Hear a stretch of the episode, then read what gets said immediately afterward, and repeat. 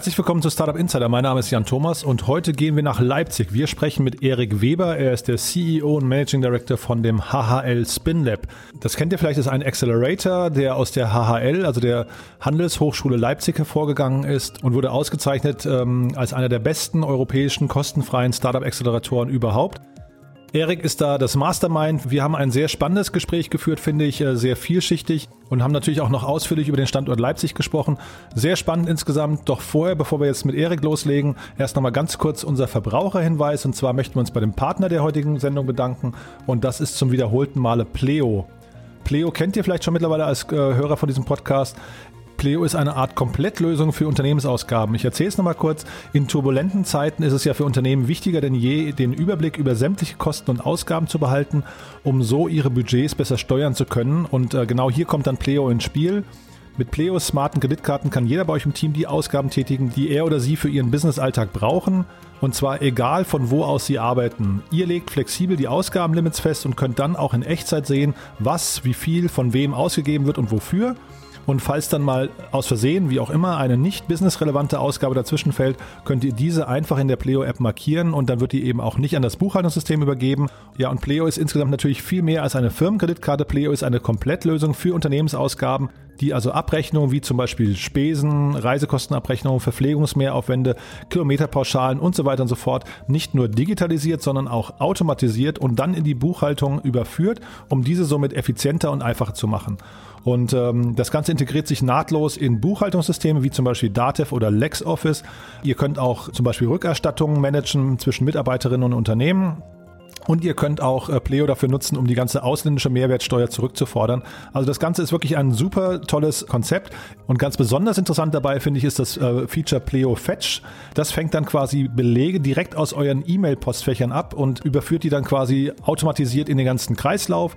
Das ist sehr, sehr spannend. Und äh, wenn euch das interessiert, ihr könnt Pleo bis zum 1. April komplett kostenfrei nutzen. Geht einfach mal auf pleo.io Dort könnt ihr euch zum einen informieren, aber ihr könnt dort eben auch ein Demo vereinbaren und äh, ja, dann am besten Bezug nehmen auf den Podcast hier und dann könnt ihr das Ganze bis zum 1. April kostenfrei testen. No strings attached. Das heißt, äh, einfach mal angucken. Ist eine tolle Lösung. Uns gefällt das sehr und ja, von daher vielen Dank an Pleo für die Unterstützung von dem Podcast. Euch viel Spaß beim Ausprobieren und damit gehen wir jetzt rüber nach Leipzig zu Erik Weber. Erik, ich freue mich sehr, dass du da bist. Hallo.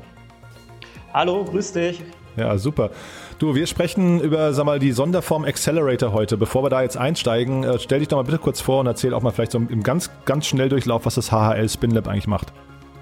Ja, mein Name ist äh, Erik. Ich habe vor mittlerweile sechs Jahren äh, den Spinlab gegründet. Äh, wir sind ein Unterstützungsprogramm für Early-Stage-Startups und unterstützen bei allen Themen rund um Markteinführung und Finanzierung. Das heißt, Startups bewerben sich bei uns. Wir suchen gemeinsam mit Partnerunternehmen Startups aus, die wir dann unterstützen wollen und ähm, bringen neben der fachlichen Expertise und auch ein bisschen Geld und Netzwerk häufig auch einen ersten Pilotkunden aus unserem Netzwerk eben mit. Mhm, jetzt hast du das Netzwerk schon angesprochen. Vielleicht kannst du noch mal kurz ähm, die Genese von, von dem HHL Spinlab erzählen. Äh, wie ist denn das entstanden und wer steckt denn dahinter? Ja, ist eigentlich eine ganz spannende Entstehungsgeschichte. Ich war damals selbst an der HHL am Lehrstuhl für Entrepreneurship und Innovationsmanagement ähm, und äh, habe im Hochschulgründernetzwerk Smile, also das ist äh, ein übergreifendes Netzwerk für Ausgründungen aus Leipziger Hochschulen und Forschungseinrichtungen, an dem die HL eben auch beteiligt ist. Ähm, gearbeitet und habe in dem Zuge ähm, alle möglichen Ausgründungen unterstützt. Das ist ein sehr breites Portfolio vom freiberuflichen Musiker äh, bis hin zur Krebstherapie. Ähm, und äh, habe das Ganze an der HHL seit vor mehreren Jahren gemacht und äh, nebenbei zu Entrepreneurship-Themen äh, geforscht und äh, die Lehre unterstützt. Und in diesem Kontext kam damals die Leipziger Baumwollspinnerei tatsächlich zu uns. Die ähm, Baumwollspinnerei ist ein großes altes Industriegelände, ähm, wie man sich das so vorstellt, ähm, die sehr kreative äh, Nutzer mittlerweile haben, also 150 Künstler und äh, 15 Kunstgalerien und äh, kreative Projekte äh, bis hin zum Bogenschützen und so weiter.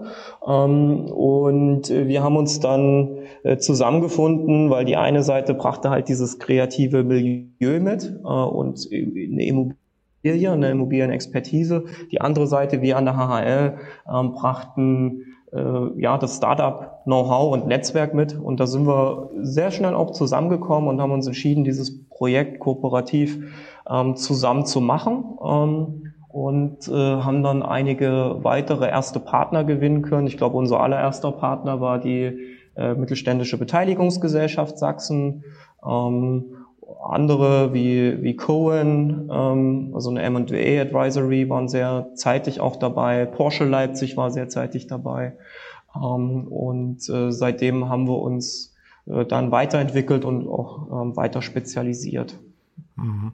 Jetzt hast du gerade die HHL schon angesprochen. Vielleicht für diejenigen, die es nicht wissen, äh, die HHL ist eine der, ja, ich glaube, wichtigsten Gründungsuniversitäten in Deutschland. Ne? Also gibt ja so die WHU, dann die, äh, ich, ich weiß gar nicht, wer da die, also die, die TUM in München wahrscheinlich und so weiter. Aber vielleicht kannst du dir mal einordnen, mhm. welche Schwerpunkte hat denn die HHL und wie ist denn auch eure Verbindung zur HHL?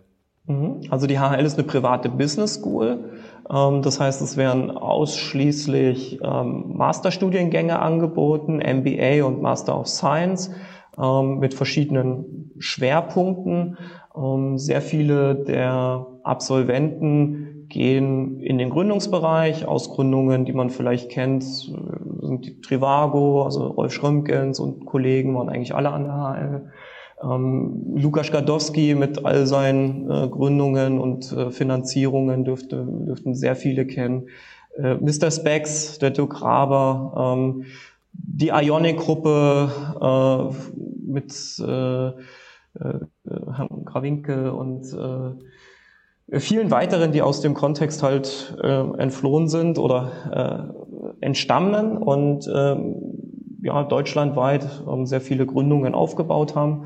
Ein zweiter Standbein, wo viele Gründer reingehen, ist halt ganz, ganz klassisch in die Beratungsschiene.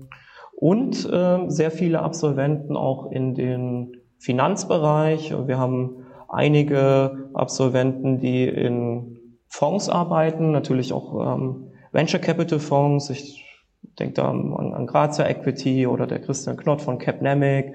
Ähm, also insgesamt über 40 Absolventen, die in deutschen und internationalen Venture Capital Fonds arbeiten. Mhm. Und jetzt das SpinLab äh, speziell, welche strategische Rolle hat das oder was ist denn die, was ist denn die Erwartung der HHL an das SpinLab? Ja, für die HL und äh, SpinLab geht es im Endeffekt um eine Netzwerkerweiterung. Also wir unterstützen explizit nicht ausschließlich Gründer, die jetzt aus der HHL kommen. Dafür gibt es auch mit dem Digital Space nochmal eine andere Einheit, sage ich mal, an der, an der HHL.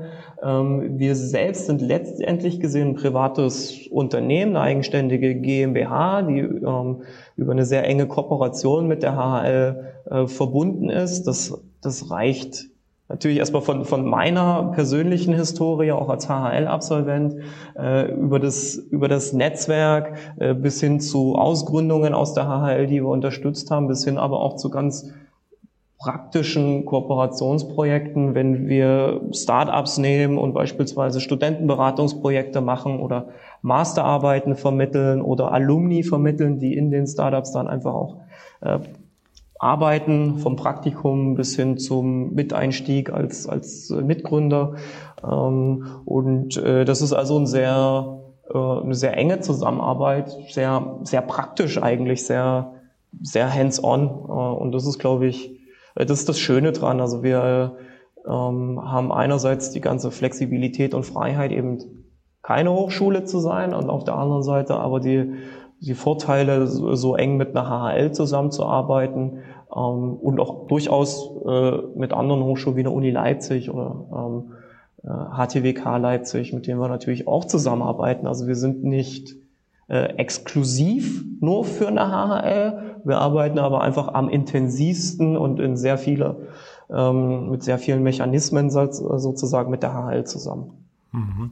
Und jetzt müssen wir vielleicht mal ein bisschen einsteigen, wie so eure Batches ablaufen. Also zum einen hast du mir im Vorfeld erzählt, ihr sucht gerade oder ihr, ihr habt gerade den, die Bewerbungsphase am Laufen für den nächsten Batch, ne? aber vielleicht kannst du mal beschreiben, wie ist das denn? Also das sind dann immer so acht bis zehn Startups, glaube ich, ne? die, ähm, die bei euch pro Batch, äh, ja, ähm, weiß nicht, gecoacht werden. Was, mhm. was bekommen die von euch? Wie läuft so ein, so ein, so ein, weiß nicht, so ein Batch ab und was ist dann vielleicht auch hinterher das Ergebnis für die? Also es ist ein sehr äh, intensives und strukturiertes Programm. Das heißt, wir sammeln erstmal ähm, die Bewerbungen, da kommen auch mehrere hundert Bewerbungen ähm, raus und wir selektieren dann in einem mehrstufigen Verfahren ähm, zusammen mit unseren Partnerunternehmen ähm, diejenigen Startups aus, mit denen wir zusammen arbeiten wollen, wo wir auch ein konkretes Pilotierungspotenzial ähm, auch bei den Partnerunternehmen sehen.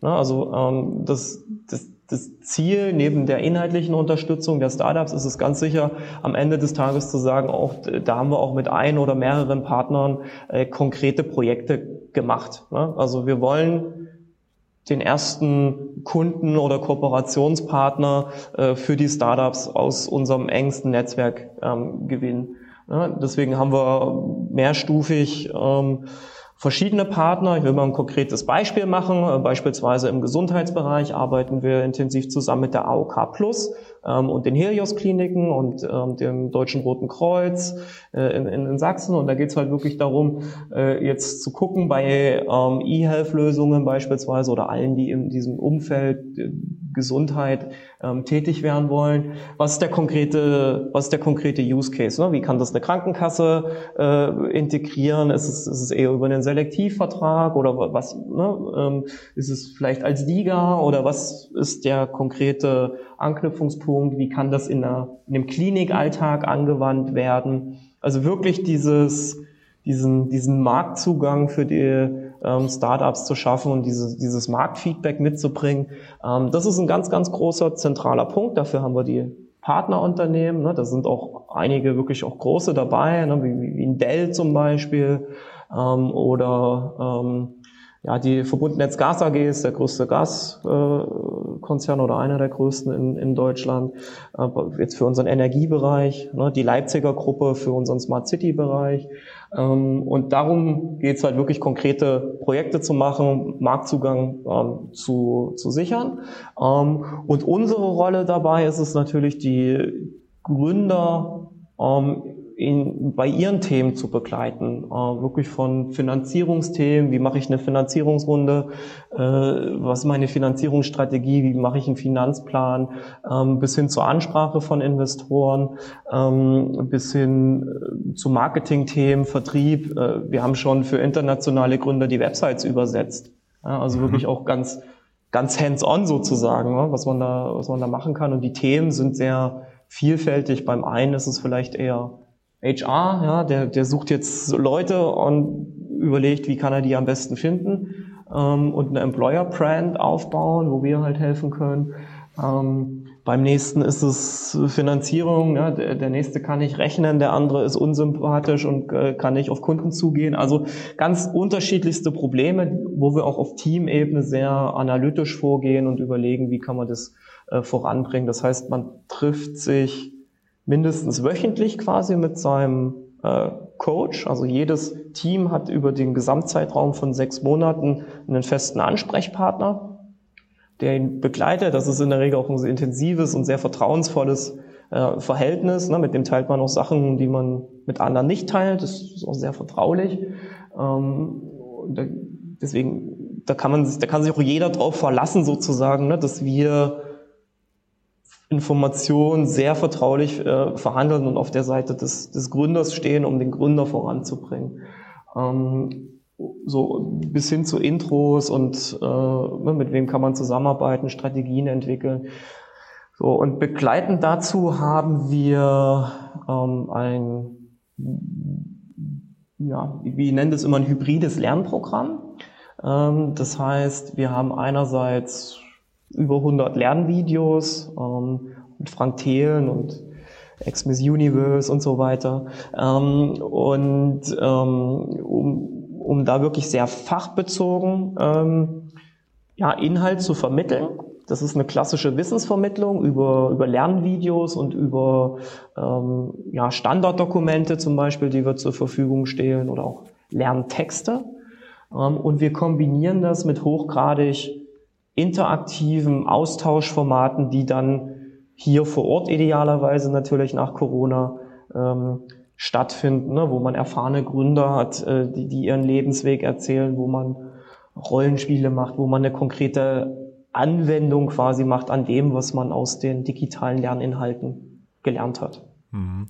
Man merkt schon anhand der vielen Themen, die du gerade nennst, ihr habt ein relativ großes Team, habe ich gesehen. Ne? Das sind so 15 Leute, glaube ich, gewesen oder so.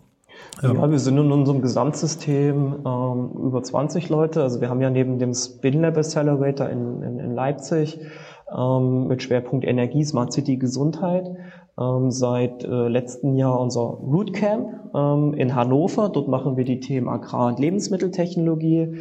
Ähm, und äh, wir haben darüber hinaus mit Smart Infrastructure Ventures quasi einen ähm, Seed Fund aufgelegt, mit dem wir in Startups aus den Inkubatoren mit investieren können, aber eben auch darüber hinaus deutschlandweit ähm, in einer Seed-Runde, Pre-Seed-Runde uns mit beteiligen können. Aha. Also dass wir insgesamt äh, ja gerade auch aus Investorenperspektive natürlich auch dadurch, dass wir halt Geld verwalten für, für äh, diverse äh, LPs, ähm, da auch quasi die tiefsten Zusammenhänge, glaube ich, ganz gut äh, verstehen können. Ähm, was man dazu sagen muss, wir machen keine Lead-Deals in unser aktuelles Accelerator-Portfolio mit unserem eigenen Fonds, ähm, sondern gucken, dass wir immer weitere Investoren da äh, mit, mit draufnehmen ähm, und äh, dann einfach Runden schneller zusammen mit externen Investoren halt closen können. Mhm. Das wusste ich jetzt beides zum Beispiel nicht. Äh, vielleicht kannst du mal ganz kurz erstmal über den Standort äh, Hannover war das, ne? Nochmal kurz sprechen. Mhm. Wie, wie unterscheidet er sich dann eben, also außer dass er sich natürlich jetzt anders, äh, thematisch anders ausgerichtet hat, wie unterscheidet er sich von Leipzig? Es ist im Wesentlichen die thematische Ausrichtung. Wir haben Hannover gewählt, weil ähm, wenn man mit einem Zirkel, sage ich mal, 150 Kilometer um Hannover einen Kreis zieht, äh, ganz, ganz wesentlich die Lebensmittel- ähm, und Agrarindustrie in Deutschland abgedeckt hat. Mhm. Ähm, also da, da ist von Landtechnikhersteller über den Saatguthersteller bis zum Düngemittelproduzenten äh, alles vertreten. Ähm, und äh, deswegen haben wir uns für den Standort Hannover entschieden, weil wir da gut im, äh, im Zentrum des Ganzen sind, mit guter Erreichbarkeit für Startups national und international mhm. äh, und uns da, genau wie wir das in Leipzig natürlich auch getan haben, äh, uns gut in das Ökosystem einbauen können sozusagen ne, und einfach eine, eine Ergänzung zum vorhandenen Ökosystem ähm, geben können. Mhm, ja, das ist spannend jetzt, weil ähm, also über Leipzig, über das Ökosystem sprechen wir natürlich auch gleich nochmal ganz kurz, aber erzähl doch mal zwei, drei Sätze zu Hannover. Das habe ich ja als ähm, Startup-Standort wirklich fast gar nicht auf dem Schirm, obwohl es ja viele Vorteile, du hast ja gerade die, die Anbindung zum Beispiel genannt, äh, da hat mich immer gewundert, dass Hannover nicht so richtig irgendwie aus den, aus den Puschen kommt. Letztlich ist es unsere Strategie, ähm, genau eben nicht nach Berlin und München zu gehen, äh, sondern in die Städte zu gehen, wo wir ein sehr großes Potenzial sehen ähm, und wo wir auch das Gefühl haben, dass wir uns in so einem Ökosystem halt sehr gut ähm, einbringen können und dass wir einen sehr guten Mehrwert für so ein Ökosystem bringen können. Genau das ist unsere Standortstrategie, was das Ganze ähm, angeht. Das muss auch nicht nur in Deutschland sein, das kann man auch international denken. Ähm, aber für uns macht es halt ehrlich gesagt keinen Sinn, der äh, 103. in Berlin zu sein, ähm, sondern genau eben einer der, der wichtigen und, und ersten, das ist nicht der allererste, ja, aber ähm, einer der, der Early äh, Player sozusagen ähm, in Standorten wie Hannover oder Leipzig und viele weitere vergleichbare europäische Städte ähm, zu sein. Mhm. Das ist unsere Strategie auch durchaus für die nächsten, ähm, nächsten Jahre und uns dort einfach mit, mit einem Mehrwert in ein ähm, Ökosystem einzubringen, was vielleicht nicht ganz so weit entwickelt ist wie Berlin, ja, ähm, aber wo wir, glaube ich, auch einfach vom Mehrwert her noch viel mehr anbieten können. Mhm. Man hört raus, ihr, das ist jetzt kein Einzelfall, ihr plant mehrere dieser Art von Niederlassungen, ja? Wir können uns das vorstellen. Es muss ähm, sicherlich viel zusammenkommen. Mhm. Ähm, Und äh, viele Rahmenbedingungen müssen letztlich ähm, erfüllt sein. Für uns hat das was mit, mit Attraktivität des Standorts zu tun, mit Potenzial des Standorts zu tun. Ähm, ich glaube, es gibt auch durchaus so eine gewisse Mindestgröße. Äh, es, es, es braucht einen industriellen Kern, es braucht ähm, junge, gute, kluge Köpfe. Ähm, ne, die für, das Start für die Startups das Potenzial ähm, sind, die aber auch für uns natürlich das Potenzial sind. Irgendjemand muss es, muss es ja machen. Ne? Also in Hannover zum Beispiel ähm, bin ich sehr glücklich, dass wir den, den Philipp Rittershaus gewinnen konnten, ähm, der sehr viel Expertise mitbringt, unter anderem die letzten fünf Jahre beim Hightech Gründerfonds als Investmentmanager aktiv war äh, und einfach als gebürtiger Hannoveraner da so einen gewissen Lokalpatriotismus mitbringt, genauso wie ich den übrigens für Leipzig mitbringe. ähm, und äh, da einfach das Ökosystem auch schon äh, entsprechend kennt, aber trotzdem eben diese, diese Expertise mitbringt. Mhm. Und sag mal, das, also das thematische Cluster, wie ist die Entscheidung getroffen worden? Also warum jetzt äh, Lebensmittel und Agrar?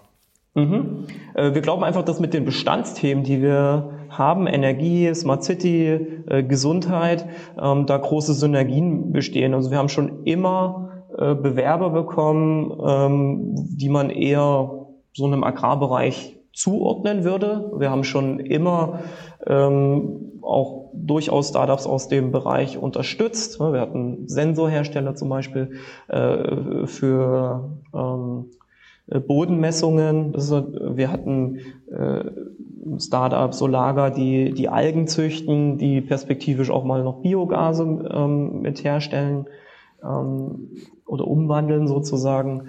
Ähm, so Algen ist natürlich ein riesiges Thema auch im, im Bereich ähm, alternative Proteine. Äh, also das, da haben wir schon immer äh, gesehen, äh, dass es Anknüpfungspunkte gibt. Ähm, wir haben jetzt zum Beispiel im äh, E-Health-Bereich mit Aid hier ein, Startup, ähm, die beschäftigen sich mit einer digitalen Gesundheitsanwendung ähm, für ähm, Adipositas-Patienten das hat ganz offensichtlich was mit Ernährung und Lebensmitteln auch zu tun. Äh, also insofern glauben wir, dass wir uns da inhaltlich äh, sehr, sehr stark ergänzen. Mhm. Und jetzt lass uns nochmal zurückkommen auf Leipzig, also auf euren Standort dort. Du hast gesagt, ähm, zum Beispiel so Unternehmen wie AOK, Dell oder Energieerzeuger sind bei euch irgendwie, ja, ich weiß nicht, äh, im engsten Zirkel, ne, und die möchten sich mit Startups austauschen. Wie läuft denn dieser Prozess? Ähm, äh, weil man spricht ja immer davon, dass die großen Unternehmen sich sehr schwer tun, damit irgendwie mit Startups irgendwie ins Gespräch zu kommen oder vor allem dann auch was, ja, ich weiß nicht, was Handfestes zu, zu produzieren, was Zählbares. Ähm, siehst du dann noch so Berührungsängste oder sind die mittlerweile verschwunden? Ich glaube, auch dank Teil des Prozesses, den wir machen, wird die, wird die Offenheit immer größer. Ähm, das hat ja einerseits was mit der konkreten Umsetzung zu tun, aber umso mehr Projekte ich habe und umso mehr Leute involviert sind, umso besser und offener wird ja auch die Innovationskultur in so einem Unternehmen. Ne, das ist ja nicht so, dass man jetzt sagt, schnipp und ich mache jetzt irgendwie bei einem Accelerator mit oder ich, ich mache einen eigenen oder ich setze einen Corporate VC Fund auf äh, und zack bin ich innovativ, sondern das ist ja ein Prozess, der sich über über Jahre ziehen wird. Ne? Und das sind einfach sehr sehr große Unternehmen, die sehr heterogene Belegschaft haben. Das reicht vom jungen, wilden, innovativen äh, Entwicklertypen äh, bis hin äh, zum äh, älteren Ingenieurstypen, ne, der vielleicht äh, äh seit vielen Jahren schon das Gleiche macht. Ne? Also das ist, das ist bei, bei großen Unternehmen, äh, die ja eine Historie mitbringen, einfach so. Ähm, und deswegen ist es nicht so, dass man jetzt sagt, ich, ich, ich, ich stelle das jetzt von einem Tag auf den anderen sozusagen um ähm, und Teil dieses, dieses Lernprozesses zu sein und dieses Übersetzungsprozesses zu sein, das ist ja letztlich unser täglich Brot. Das ist genau das, was wir, was wir tun. Ja, wir mhm. übersetzen diese beiden Welten so ein Stück weit zueinander ja. und ineinander. Und wir haben schon wirklich ganz coole Projekte ähm, gemacht. Man muss ganz klar sagen, wir haben auch schon Projekte gesehen, die dann, die dann nicht funktioniert haben. Ähm, Und äh, genauso ist, so ist die Welt. Ne? Manchmal lernt man aus den Projekten, die gut funktioniert haben. Man lernt sicherlich auch aus den Projekten, die nicht funktioniert haben, ähm, in der Analyse. Warum hat das nicht funktioniert? Das kann unterschiedlichste Gründe haben. Ähm, und ich glaube, das, das macht auch den Kern aus. Ne? Das ist so ein kontinuierlicher Lernprozess, übrigens auf beiden Seiten. Ja. Mhm.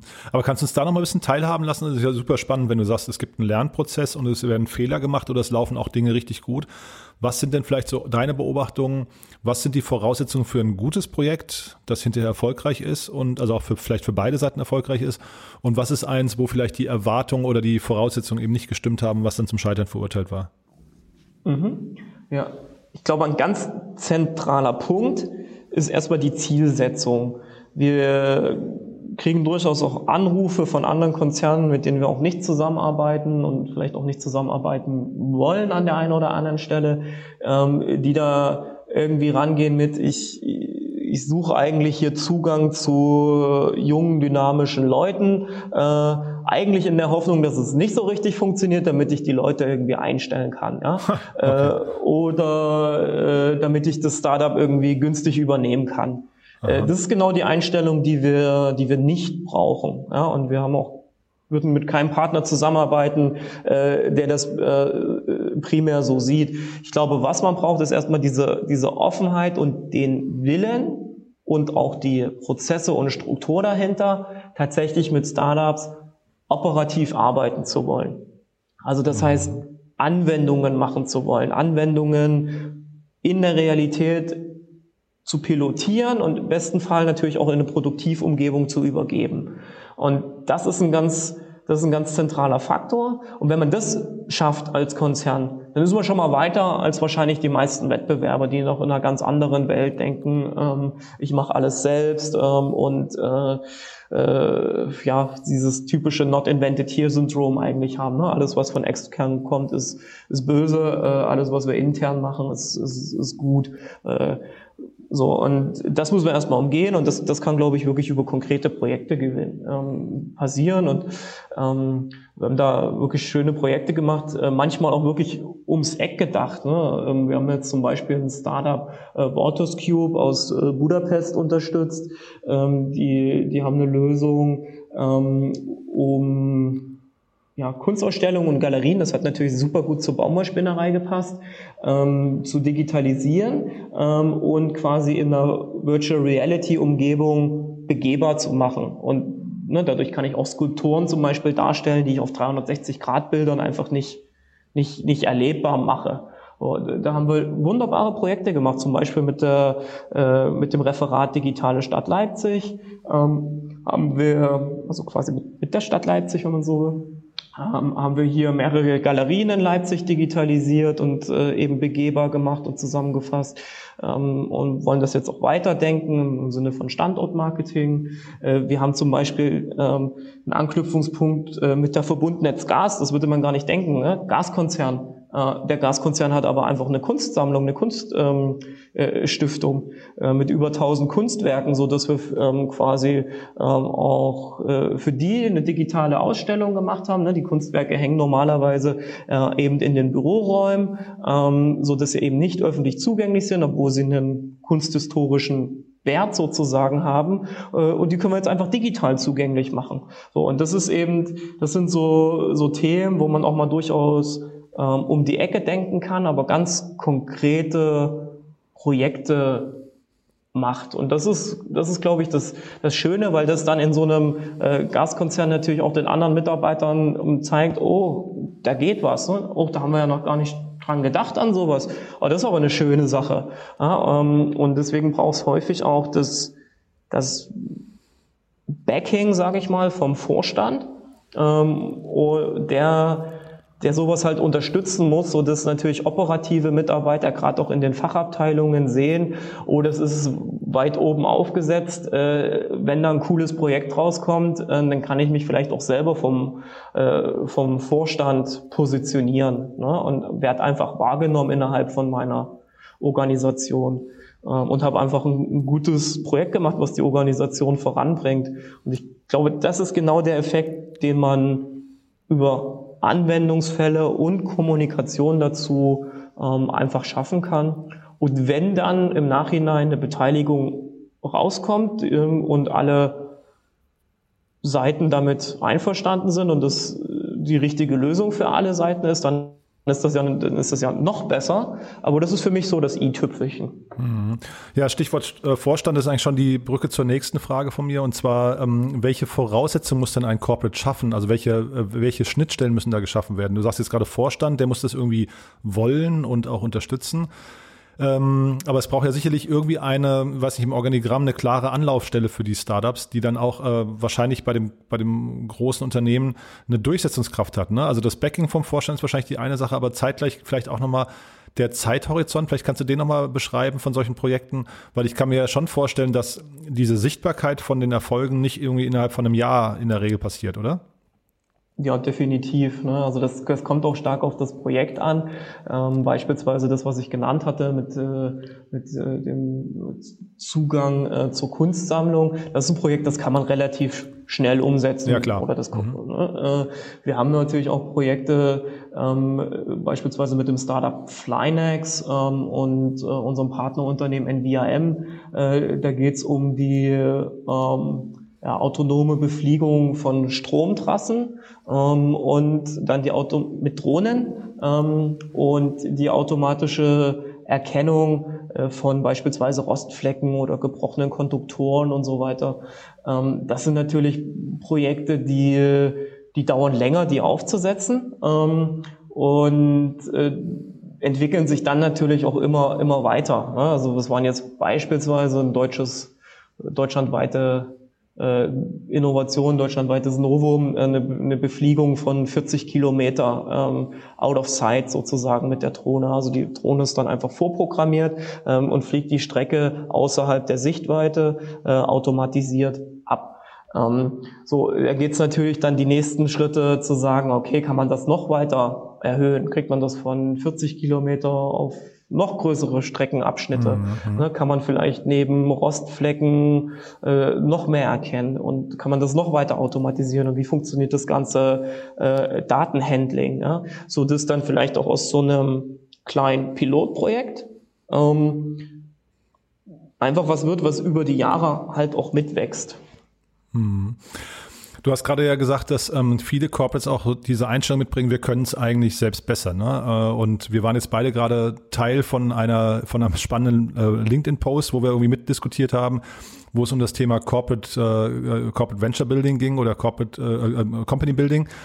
Ähm, Inwieweit würdest du denn sagen, ist das noch ein Trend oder inwieweit hat er sich überholt? Also äh, verstehen Unternehmen mittlerweile Großunternehmen oder ist da die Erkenntnis gereift, man kann es doch nicht selbst oder ist äh, wie vielleicht wie positioniert ihr euch auch dagegen? Also ähm, wer kommt zu euch und ist bei euch besser aufgehoben und wer macht es vielleicht doch besser alleine? Also ich würde erstmal grundsätzlich sagen, dass alle bei uns besser aufgehoben sind. Da bin okay. ich auch durchaus selbstbewusst. Das war auch eine Steilflanke. Ne? Aber äh, grundsätzlich ist es natürlich so, ähm, dass es total auf die Organisation ankommt. So, wenn ich ähm, sehr große Organisation bin, auch über sehr große Budgets verfügen kann und äh, eigentlich kaum kaum äh, Budgetgrenzen sozusagen kenne, was vielleicht auch in den letzten Jahren einfacher war als in, in den kommenden Jahren, dann habe ich ganz andere Voraussetzungen als jetzt vielleicht ein größeres äh, mittelständisches äh, Unternehmen. Ne? Was, mhm. was kann ich dann selber machen? Was kann ich, was kann ich auch outsourcen? Aber ich glaube, ähm, es ist kein Geheimnis äh, zu sagen, ähm, dass wir da einfach eine sehr hohe Effizienz aufweisen können. Ähm, ganz klar, wir haben andere Strukturen, andere Gehaltsstrukturen beispielsweise, äh, andere Mietkonditionen, äh, als, es, äh, als es ein DAX-Konzern beispielsweise hat.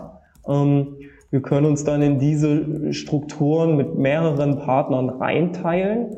Ähm, das hat neben der Aufteilung sozusagen der Kosten natürlich auch das äh, Potenzial, auch die Anknüpfungspunkte und die unterschiedliche Perspektive von äh, unterschiedlichen Marktteilnehmern abbilden zu können, was einfach für viele dann auch interessant ist. Ne? Also nicht alles, was eine Krankenkasse gut findet, muss, muss ein Krankenhaus gut finden und umgedreht. Ähm, insofern ähm, ist das äh, auch total interessant für die Akteure, hier an einem Ort zusammenzukommen und genau solche Dinge vorab schon zu diskutieren. Deswegen haben wir auch sowas wie Innovation Roundtables, wo wir, wo wir Best Practices ähm, diskutieren. Deswegen ist es auch immer eine sehr lebhafte und, und rege Diskussion ähm, bei den Auswahlrunden. Ne? Passt das mit dem Startup? Passt das für alle? Passt das für den einen nicht? Ist das eigentlich Quatsch? Ne? Äh, Gibt es das schon lange im Krankenhaus? Ist das eigentlich schon da? Man, man, man weiß nur nicht jeder. So, also äh, ne, sind das Sachen, die wird man nie irgendwie abrechnen können. Hm? Mhm. Das muss man eben analysieren und da ist, glaube ich, der Vorteil, wenn, wenn sich mehrere Unternehmen auf einer ähm, gemeinsamen Plattform ähm, da engagieren und bündeln. Äh, mhm. Und da kommt es eben dazu, dass die Kollegen, die wir einstellen, ähm, selber unternehmerische Erfahrung haben. Ähm, das heißt, in Startups gearbeitet haben oder Startups auch gegründet haben und äh, zum Teil verkauft haben, auf Investorenseite aktiv waren.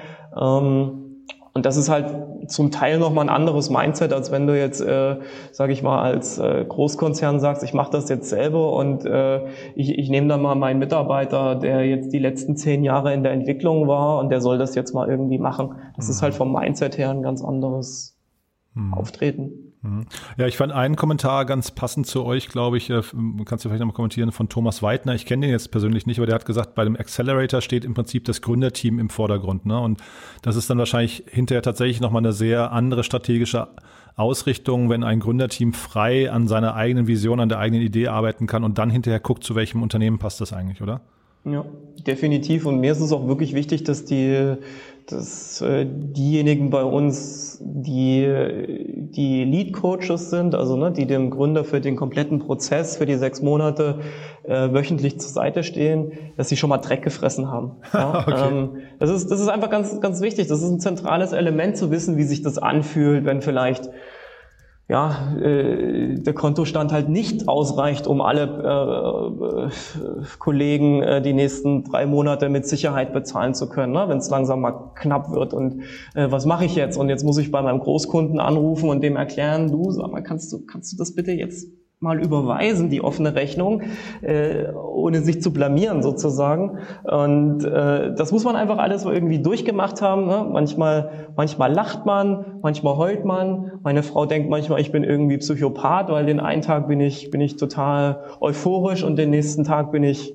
ähm, äh, total betrübt, weil irgendwas mal anders war, als man sich's vorgestellt ja, vielleicht hat. sogar am gleichen Tag, ne? Ja, vielleicht auch sogar am gleichen Tag, ne? Ja, ja. Und ähm, ich, ich, ich, ich, ich glaube, diese diese diese Erfahrung, das das macht einen wesentlichen Teil von Unternehmertum aus.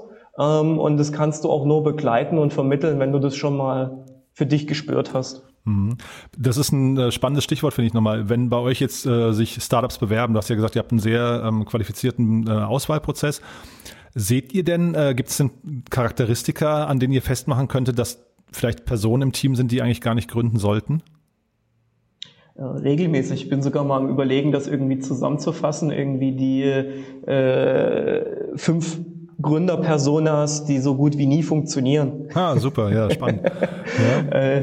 Äh, ich kann das ja schon mal so, so, so grob anteasern. Ich habe mhm. mir da sowas vorgestellt äh, wie den Parallel Entrepreneur. Ja? Äh, wir alle kennen Serial Entrepreneurs, ein Startup nach dem anderen mhm. äh, und eins groß machen, erfolgreich und dann das, das, das nächste gründen. Ja? Ähm, äh, beispielsweise mein, mein Kollege Hendrik äh, hat vorher ähm, drei Startups gegründet, äh, zwei davon verkauft, ähm, erfolgreich verkauft, also immer wieder weitermachen. Das, das macht der Serial Entrepreneur, der ist, glaube ich, cool.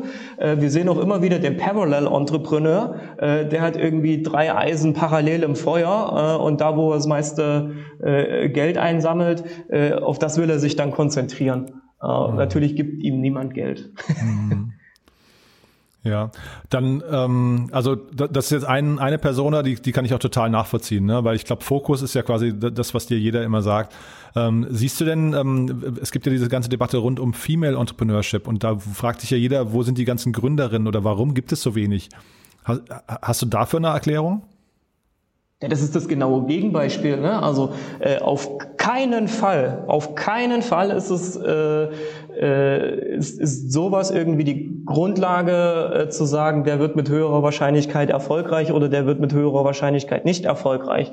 Äh, das, das weder Geschlecht, Herkunft, kommt er aus, kommt er aus Leipzig, Berlin oder kommt er aus einem Dorf im Saarland? Äh, das, das hat alles überhaupt keinen äh, relevanten ähm, Einfluss darauf. Es kommt einzig und allein auf die, auf die Persönlichkeit an ähm, und wie tickt er. Äh, und deswegen wird der Male Parallel Entrepreneur genauso äh, häufig und wahrscheinlich scheitern wie der Female Parallel Entrepreneur. Ich glaube, das hat überhaupt keinen, keinen Einfluss darauf. Ähm, ich glaube, warum, und das sehen ja auch wir, warum wir weniger ähm, weibliche Gründer sehen, die sich bei uns ähm, bewerben. Das geht, glaube ich, schon sehr früh auch in, äh, im Bildungsweg letztlich los. Ähm, das das hat sehr viel mit Vorbildern zu tun, das hat sehr viel mit auch Gruppendynamiken ähm, zu tun. Ähm, ich kann mich erinnern, als ich ähm, vor vielen, vielen Jahren eben an der HL war, da waren die, da waren die Kurse ähm, durchaus auch sehr männlich geprägt, das kann man durchaus äh, so sagen.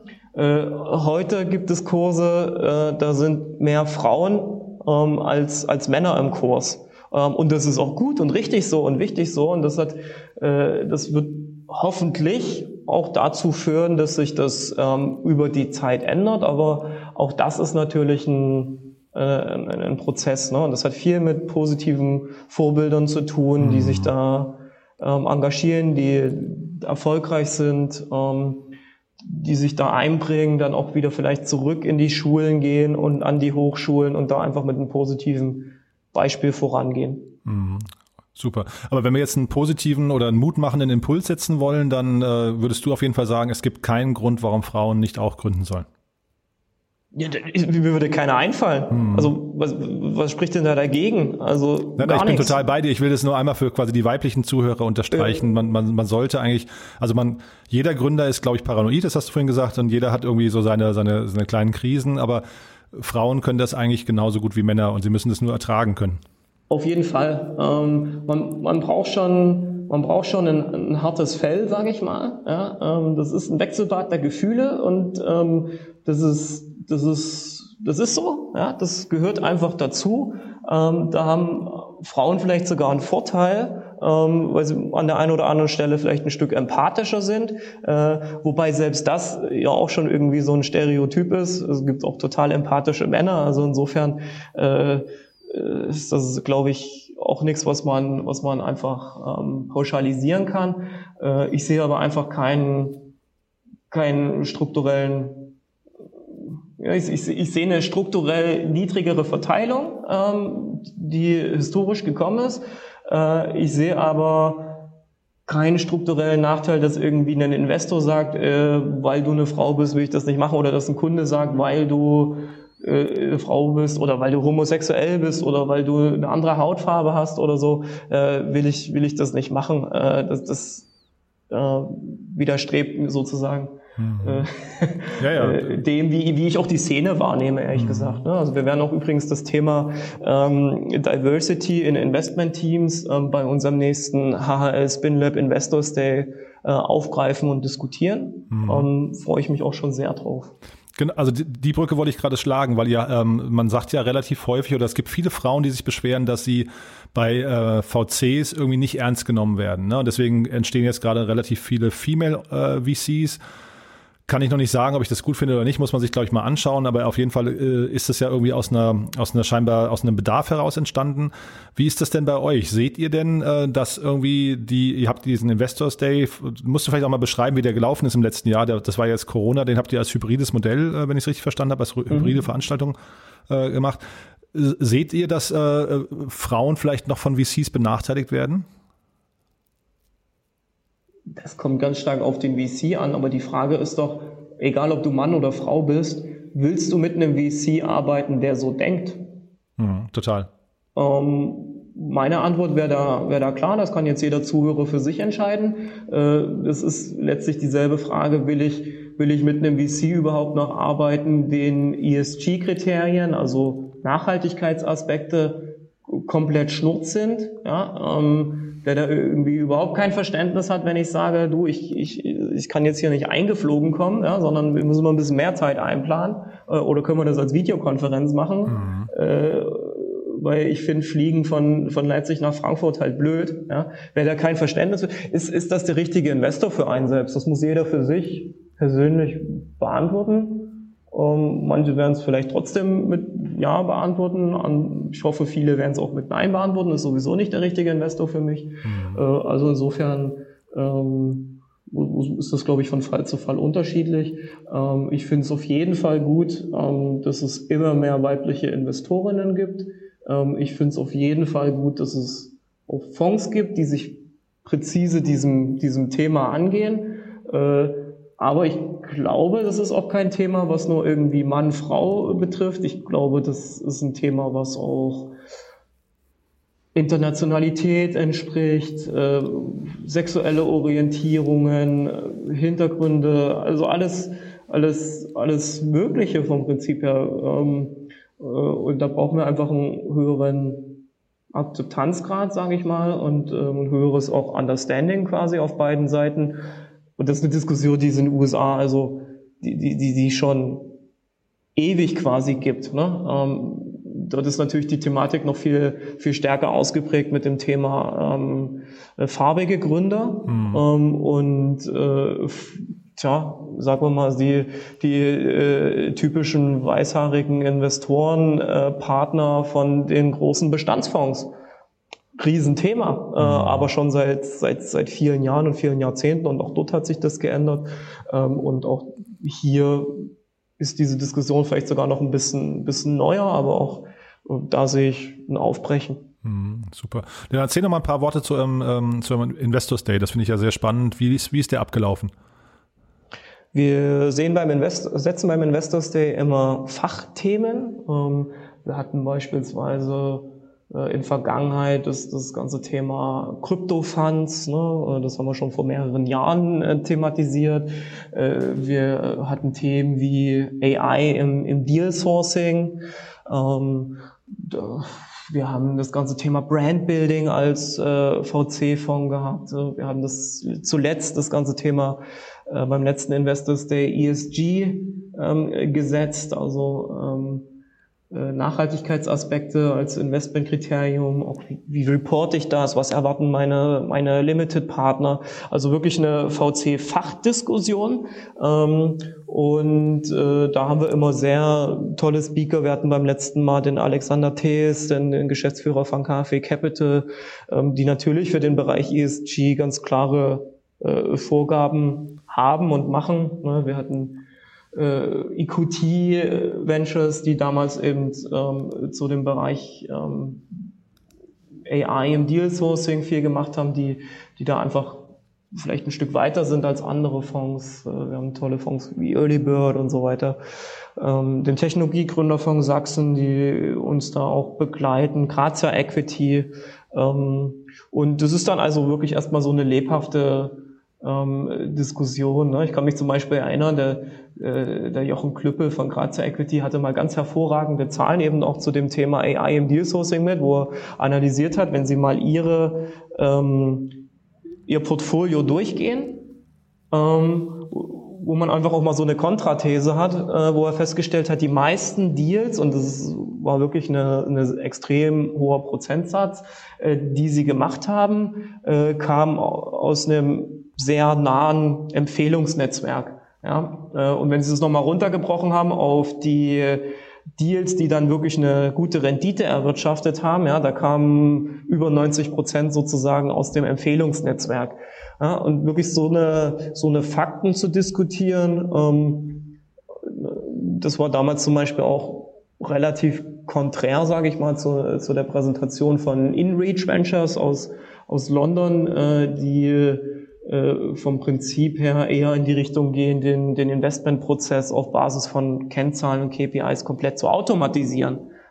Und sowas zu diskutieren, ähm, dafür ist äh, unser Investors Day eine sehr interessante Plattform. Wie gesagt, beim nächsten Mal machen wir das Thema ähm, Diversity ähm, und das Thema ESOP. Und äh, wir bauen dann darin in diese Fachdiskussion halt die Pitches von unseren Startups ein. Mhm, genau, habe ich gesehen, waren 14 dabei, ne, acht aus dem aktuellen Batch und können da auch andere Leute teilnehmen? Also ist das offen zum Teil auch für Externe oder ist das ein, eine geschlossene Veranstaltung? Ähm, wir haben immer noch so eine kleine externe Ausschreibung ähm, gemacht. Ähm, primär ist es natürlich für uns und unsere Alumni. Okay, na, ich dachte, weil ihr jetzt das Ganze auch digital macht zum Teil, hätte es ja sein können, ihr öffnet das zum Beispiel eben die, die was ich, die Videostreams oder sowas mhm. auch für Dritte. Also der, der, der Idealzustand ist äh, für uns auch dieses hybride Format, wie wir das beim letzten Mal gemacht haben. Wir hatten ähm, beim letzten Mal eine Begrenzung drin aufgrund von Corona-Richtlinien, dass wir maximal 120 Leute vor Ort haben durften mhm. ähm, und der Rest hat sich dann digital quasi zugeschaltet. Ähm, wir haben jetzt weder die Bestrebung, irgendwie da digital 1000 Leute draus zu machen und mhm. äh, alle pitchen sich irgendwie gegenseitig an, äh, äh, sondern ähm, das Ziel ist es schon, das auch wirklich als eine ähm, physische Veranstaltung primär zu machen, wo man sich in einem vertrauensvollen Investorenverhältnis auch austauschen kann oder eine Investorenrunde äh, und das wirklich als Fachveranstaltung dafür zu platzieren. Und da, da haben wir gewisse Größengrenzen. Äh, nichtsdestotrotz, äh, das hat dann wieder auch was mit Nachhaltigkeit zu tun, ähm, macht es, glaube ich, auch keinen Sinn, wenn jetzt der Investor aus äh, aus Barcelona oder London oder so einfliegt. Ja, mhm. Der soll sich natürlich auch digital zumindest die Möglichkeit haben, zuschalten zu können. Mhm. Ja, man sieht, ihr habt einen relativ großen Ra äh, Radius. Ne? Vorhin hattest du äh, von, von europäischen Startups erzählt, jetzt sind es europäische Investoren. Also schon auch äh, scheinbar so ein bisschen so ein, weiß nicht, äh, paneuropäischer Treffpunkt bei euch. Ja, natürlich ist der Schwerpunkt schon Deutschland, das muss man ganz klar sagen, jetzt vom Verhältnis her. Äh, aber natürlich geben wir uns Mühe, dass wir dass wir eine internationale Wahrnehmung haben, dass wir mit guten internationalen Startups arbeiten können, dass wir mit guten internationalen Investoren arbeiten können. Mhm. Ja, ähm, Atomico war da, EQT war da, InReach Ventures hatte ich gesagt, Dell Technology Capital. Also äh, das ist uns natürlich auch äh, wichtig. Ne? Mhm. Ähm, aber nichtsdestotrotz auch klar, auch die lokalen Player auf jeden Fall. Äh, das, das, das sind die wichtigsten Akteure. Also auch wenn Atomico und EQT mal zu uns kommen, äh, ist ein anderer Fakt, dass der häufigste Investor in unser Portfolio ganz klar der Technologiegründerfonds Sachsen ist. Mhm. Das ist dann einfach so die, die, die, die Realität, der Fakt und das ist auch natürlich gut so. Mhm. Ist vielleicht nochmal eine schöne Brücke zum äh, Standort Leipzig. Wie, hat die, wie, wie ist denn der Standort Leipzig eigentlich, also für Startups? Wie hat er sich denn verändert in den letzten Jahren? Ich meine, man kennt natürlich so die, du hast ja vorhin ein bisschen ange, äh, angesprochen, die historischen Köpfe äh, der HHL, ne, die da großen Exits gemacht haben, aber wie ist denn heute? Also ist, äh, man, man liest immer, dass da, äh, Leipzig hat sich sehr verändert. Ist das so? Leipzig hat sich in den letzten 10, 15 Jahren extrem verändert. Ähm, ich, ich, also auch die Startup-Szene meine ich natürlich, ne? Ja, ja. ja ich muss, muss da vielleicht kurz, kurz ausholen, ähm, um, um das Gesamtsystem Leipzig zu verstehen, weil ähm, das kann man, glaube ich, nicht losgelöst voneinander ähm, betrachten. Ähm, ich habe ein Lieblingsbuch äh, oder ich kann auch jedem mal empfehlen, einzugeben bei YouTube, äh, ist Leipzig noch zu retten? Und der Nachfolger war Leipzig je zu retten? Ähm, das sind äh, Videodokumentationen Anfang der 90er Jahre. Ähm, Leipzig war Anfang der 90er Jahre eine Ruinenstadt.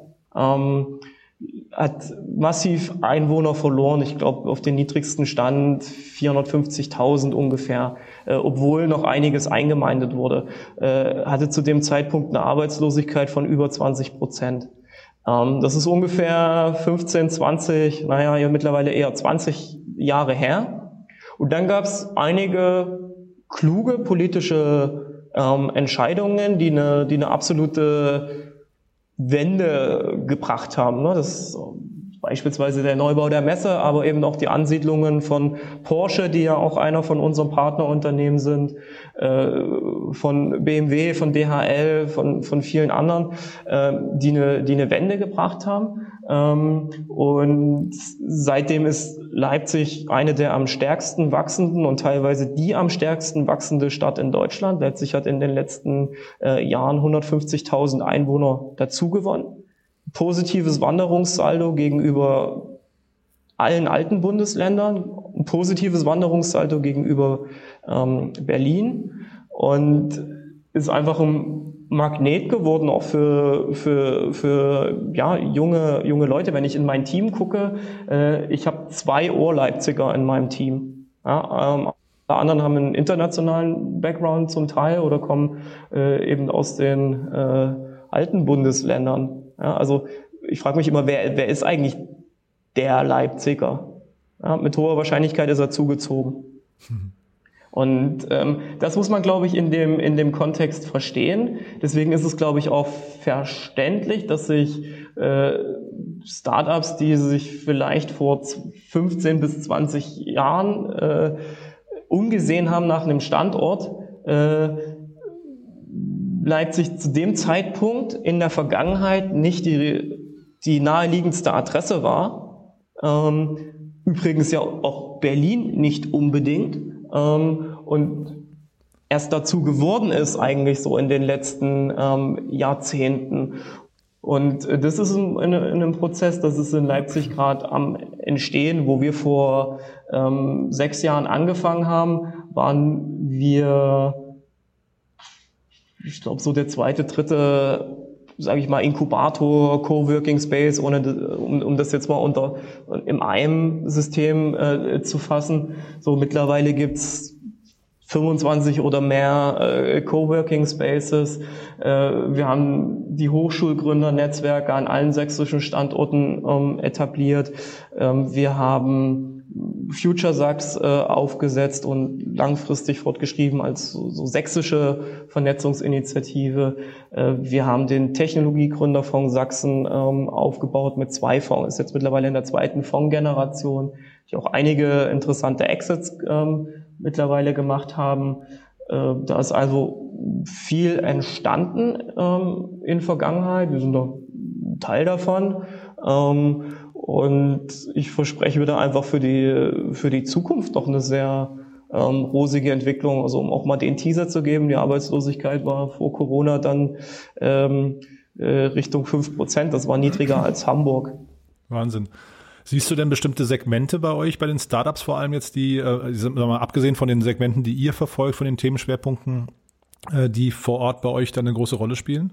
Mhm, also es ist tatsächlich viel so in diesem Umfeld Energie, Gesundheit, äh, Smart City. Das, hängt, ähm, das hängt einfach auch damit zu tun, dass, äh, dass hier äh, viele Akteure aus dem Umfeld sind. Ne? Also wenn ich, wenn ich so an die europäische Strombörse denke, äh, selber ja eigentlich so eine so eine Art IT-Spin-off, Start-up, was jetzt halt dem Status schon mehr oder weniger entwachsen ist, ähm, aber immer noch so ein sehr ähm, dynamisches Unternehmen ist äh, oder eine VNG, die halt hier sitzt oder eine NVAM oder eine Leipziger Gruppe. Ähm, wir haben eines der besten Universitätskliniken in Deutschland, wird auch regelmäßig ausgezeichnet.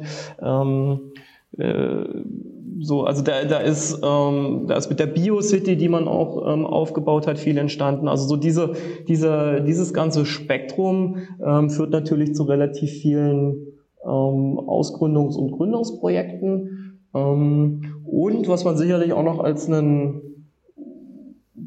ja, Schwerpunkt im weitesten Sinne ähm, ähm, begreifen kann, ist so dieses ganze Umfeld Daten, äh, Datensicherheit. Äh, da hat sich einfach historisch bedingt ähm, einiges entwickelt, weil es da auch ähm, das ein, den einen oder anderen Exit gab. Ähm, beispielsweise Epoch, ähm, was jetzt Rode und Schwarz Cybersecurity ist, äh, Editon Systems ist auch Rode und Schwarz Cyber Security geworden. Äh, die Rebo, ähm, die jetzt vor ein paar Wochen verkauft wurde, ähm, ist ein Cyber Security Startups, die dann aber wiederum Rebo beispielsweise Cyber Security in kritischen Infrastrukturen machen, also in Energienetzen. Mhm. So, ähm, wo sich dann auch sowas wieder verknüpft. Ja. Übrigens mhm. alles quasi das, diese, jetzt bei den genannten Cybersecurity-Sachen alles dasselbe Gründerteam oder Gründerumfeld. Hm, Klassische Serial Entrepreneurs. Ja, spannend. Cool, Erik. Du, dann sind wir von meiner Seite aus eigentlich durch. Ich habe noch eine letzte Frage und zwar habe ich gesehen, dass du ähm, deine Dissertation geschrieben hast über die Rolle von, äh, von Advisory Boards bei Startups. Äh, das, hast du da nochmal irgendwie ein, zwei äh, Insights, die du vielleicht mitgeben möchtest? Ja, auch ein sehr spannendes Thema. Wie kam es mhm. eigentlich dazu?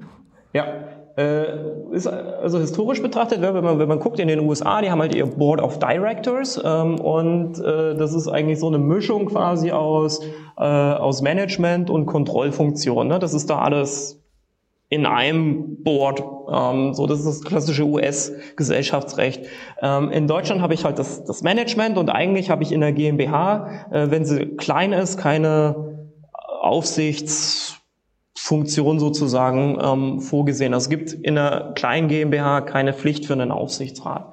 Äh, jetzt braucht man natürlich irgendwie einen Ankerpunkt, mit dem man auch beispielsweise externe Investoren ähm, abholen kann ähm, und äh, auch wie diese Investoren quasi sich inhaltlich einbringen können, äh, aber natürlich auch ihre Kontroll- und Informationsfunktionen nachkommen können. Und das ist, das ist klassischerweise das Advisory Board, der Beirat, ähm, was manchmal etwas vielleicht auch verwirrend ist, ne, weil Beirat, Advisory Board äh, suggeriert ja ein Stück weit auch inhaltliche äh, Hilfe und äh, so kann man das auch gestalten. Das lässt das, das lässt äh, das Rechtssystem zu. In der Praxis sehen wir halt schon häufig auch eine Art Aufsichts- und Kontrollgremium ähm, und das kann man so gestalten, muss es aber nicht. Ne? Man, spricht auch nichts dagegen, beispielsweise zwei Räte zu haben. Ne? Also einmal einen, der vielleicht eher mit den Investorenvertretern ist, äh, einmal einen zu haben, der eher mit, mit Fachexperten aus der Industrie ist oder Forschung oder was auch immer, äh, oder das zu mixen. Äh, und so in diesem ganzen Umfeld, Konfliktfeld habe ich ähm, meine, ähm, meine Dissertation geschrieben. Ich würde grundsätzlich jedem Gründer raten, äh, vor einem Investment oder im Investmentprozess sich auch Gedanken zu machen, wen er gerne in einem Beirat hätte äh, und auch in der Verhandlung zu positionieren, wer da drin ist, ähm, wer quasi die, die Gründer auch vertritt in so einem Beirat. Mhm. Das heißt, es müssen nicht nur Investoren sein oder das können im, im Prinzip dann auch Fach, Fachpersonen sein, die man äh, sich als Gründer dazu zieht, um dann zum Beispiel das Produkt oder die, die Roadmap irgendwie im Blick zu haben. Genau, man ist da, man ist da rechtlich ziemlich frei. Ähm, äh, es, es gibt im, im GmbH-Gesetz sozusagen kein, keine Pflicht, äh, sowas zu tun für eine kleine GmbH mhm. ähm, und dementsprechend auch we wenig Regulierung sozusagen äh, oder Vorgaben. Deswegen ist man da ähm, ziemlich gestaltungsfrei und sollte das als Gründer natürlich probieren, so zu gestalten, dass es für sich auch einen Mehrwert bringt. Mhm. Ab welcher Größenordnung von Startups macht das Sinn?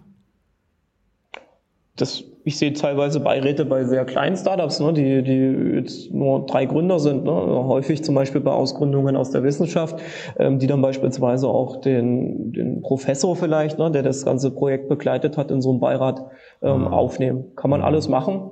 Ähm, man muss, glaube ich, für sich das richtige Instrument definieren. Das ist das Schöne dran. Man kann es mhm. definieren. Es gibt unglaublich viele Dinge, die man, die man äh, nicht so frei definieren kann. Äh, das ist einer von den Punkten, äh, wo man sich mit seinen Investoren gut einigen kann, wie, wie man das Gremium so aufsetzt, ähm, dass es Sinn macht.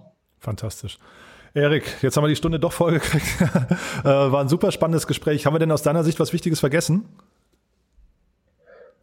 Ich denke, alles, äh, alles gut abgedeckt. Toll. Ja, nee, hat großen Spaß gemacht, du. Dann äh, tolle Mission, toll, dass es euch gibt da in Leipzig. Äh, ich muss euch mal besuchen bei Gelegenheit. Ich habe das ja, das ist ja schon lange auf der auf der Agenda. Äh, Kriege ich bestimmt mal hin, wenn jetzt Corona endlich vorbei ist. Äh, fühl dich herzlich eingeladen und mhm. äh, natürlich können sich auch alle Zuhörer herzlich eingeladen fühlen, einfach mal äh, vorbeizukommen und sich da mal umzugucken, wie das so ist und wie das so läuft. Super. Und nicht vergessen, euer Batch äh, bis zum 20.04., ne? Kann man sich bewerben. 20. April, gern bewerben. Super. Alles klar, Erik. Wir geben auch jedem Bewerber Feedback. Ah, na siehst du, guck mal, das ist doch zumindest mal. Wie, wie lange dauert der Bewerbungsprozess? Wie, wie viel Zeit muss ich einplanen als Startup? Ähm, ja, das dauert schon so sechs bis also sechs Wochen bis, bis zwei Monate ungefähr. Ach so, nee, aber ich meine der, der Arbeitsaufwand pro Startup. Wie, so. wie, wie, viel muss ich investieren an Zeit? Ähm, also klassischerweise im ersten Schritt brauche ich ein Pitch-Deck. Das haben ja die meisten da. Ähm, und wir haben da nochmal so 15 bis 20 Fragen online. Also in, in unter einer Stunde sicherlich machbar, insbesondere wenn das Pitch-Deck da ist. Fantastisch. Cool, Erik. Du dann vielen, vielen Dank und bis bald, ja? danke nochmal und mhm. äh, danke auch an alle Zuhörer, dass ihr die Stunde durchgehalten habt und bis bald. War sehr kurzweilig. Ich danke dir. Alles Gute, ne? Ciao, ciao. Mach's gut. Bis bald. Ciao.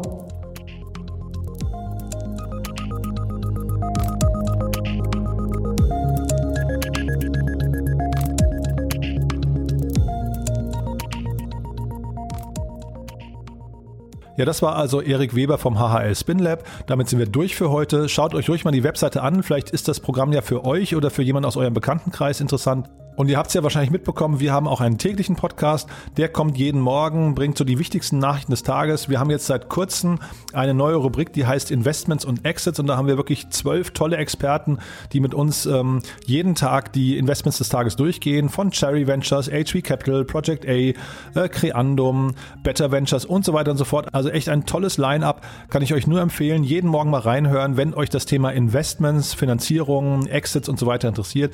Wir sprechen nicht nur über die Investments, wir sprechen auch über die Strategie der Investoren und über deren Blick. Also man kann, glaube ich, sehr, sehr viel lernen dabei. Meine große Empfehlung, einfach mal reinhören. Und in diesem Sinne sage ich vielen Dank fürs Zuhören und bis morgen oder bis nächste Woche. Ciao, ciao.